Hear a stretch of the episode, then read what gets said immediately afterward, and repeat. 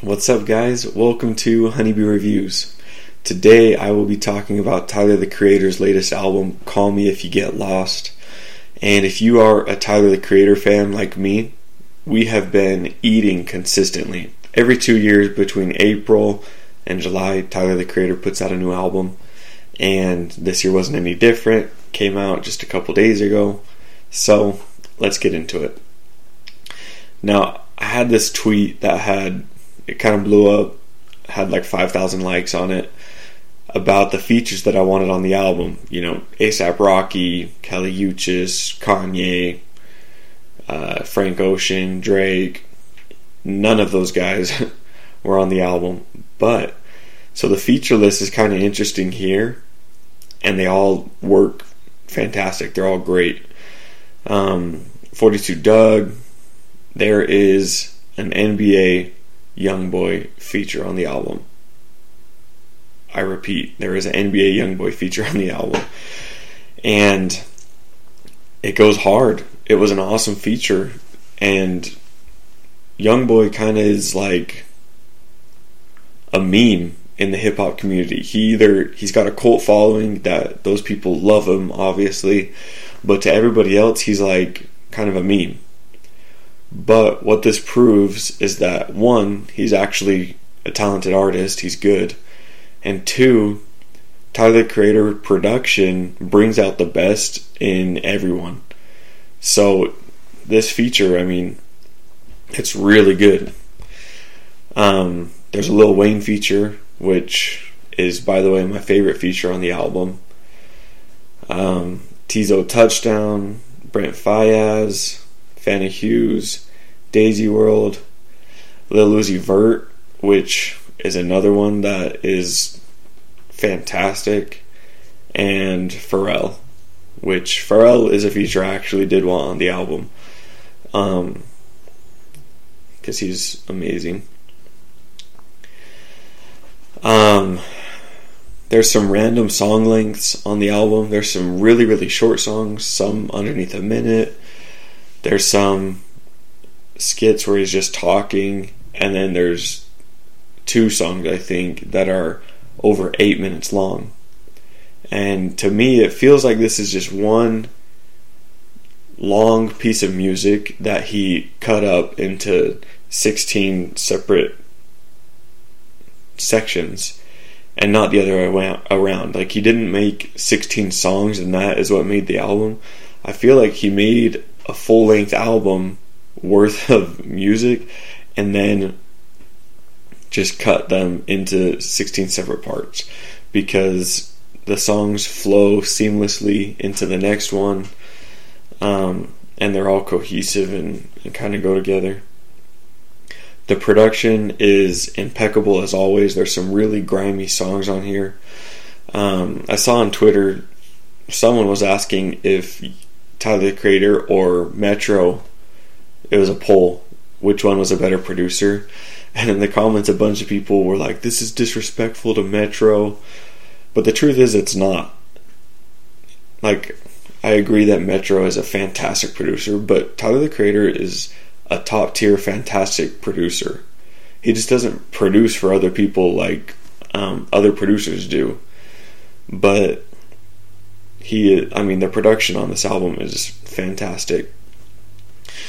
Now his whole rollout and in a few songs on the album he talks about like his character is Tyler Baudelaire, right?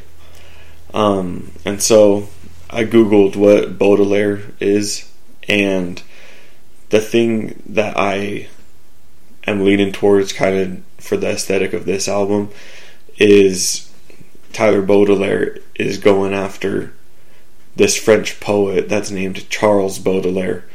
And from Wikipedia, it says that Charles Baudelaire was known for his strong imagery that would paint a picture and stimulate memories. And so I think he was going after that aesthetic on this album. Um, because this album also has strong imagery and it kind of brings back memories and it's kind of a nostalgic album for Tyler.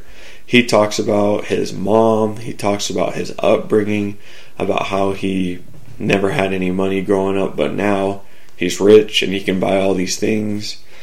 Um, and so, if you were wondering what Baudelaire is, I think that's a pretty strong theory about why he his character is Tyler Baudelaire on this album. This is Tyler displaying how much of a master of his craft he is. His production is great, his rapping is awesome, um, which I'm happy that he kind of went back to more rapping on this album. It's it's pretty fun. And also, I don't get why everyone is hating on the DJ Drama ad libs. The dude is a legend, and I think it's Tyler's way of paying homage to like old school hip hop, and it goes great with the album. So I don't get why.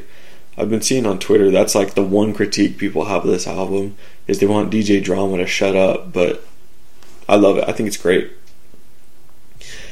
So this is his mature album. Flower Boy is about well and Igor, they're both relationship centered. And on this one it kind of is too, but he is a lot more mature with it. So on Flower Boy he battles loneliness, right? And on Igor he battles through a breakup. On Call Me If You Get Lost, he falls in love, but the timing is off. And he's okay with it he realizes that he's been extremely blessed, that he's got a great upbringing, um, he's got money now, and he's experienced the world and been able to travel, and he's lucky that he even fell in love. And that obviously is just a sign of maturity. And I don't think that this narrative is as obvious as the ones that are on Igor or Flower Boy, which, by the way, I hope to be able to review those albums soon and on those ones, I'll go song by song analysis and go through the narrative. But this one, it's not as cut out of a narrative as those two albums. But this is a story about Tyler falling in love with a girl. Um, and it starts on Corso, um, the second song on the album. And it's not every song that he talks about it, because on some songs he just talks about, you know, for example, on Lumberjack, he shouts out his mom a lot. Um, I guess kind of his dad too, but he grew up with just his mom, and so he talks about that, um, how he's been able to spoil her and, and get her things, and how he loves that. So that one, he doesn't even mention the girl at all, but it's part of the narrative of just realizing that he's been blessed and that he can help his mom out now. So, as in, as far in terms of the narrative, it, it every song is part of the narrative, but not every song is part of the narrative of the relationship with the girl because another half of the narrative is just realizing he's been blessed and has been able to experience a lot of life. But so he has this girl that he fell in love with. She already has someone that she's involved with um, maybe they've had a falling out. I don't know. And Tyler has been hanging out with her, you know, and he makes her laugh. He really likes this girl. He's starting to fall in love with her, but she is just already with someone. And this guy that she's already with is jealous of Tyler. You know, he's getting mad that Tyler and this girl are spending so much time together because, you know, they're just friends, but Tyler obviously loves her. And Tyler can tell that this girl has feelings for him too. Um, but he never wants to cross the line of he wants to respect her boundaries. You know, she's already with someone, and so he can't really do anything about that. And he recognizes that, and he just says, "Hey, you know what? No big deal. I've I've been super blessed. I've got a great life." Um, so when he says, "Call me if you get lost," I take that to be if she ever leaves this guy, give Tyler a call because he'll be ready and he'll treat her right. Um, and so then they can go and travel and experience life together as a couple.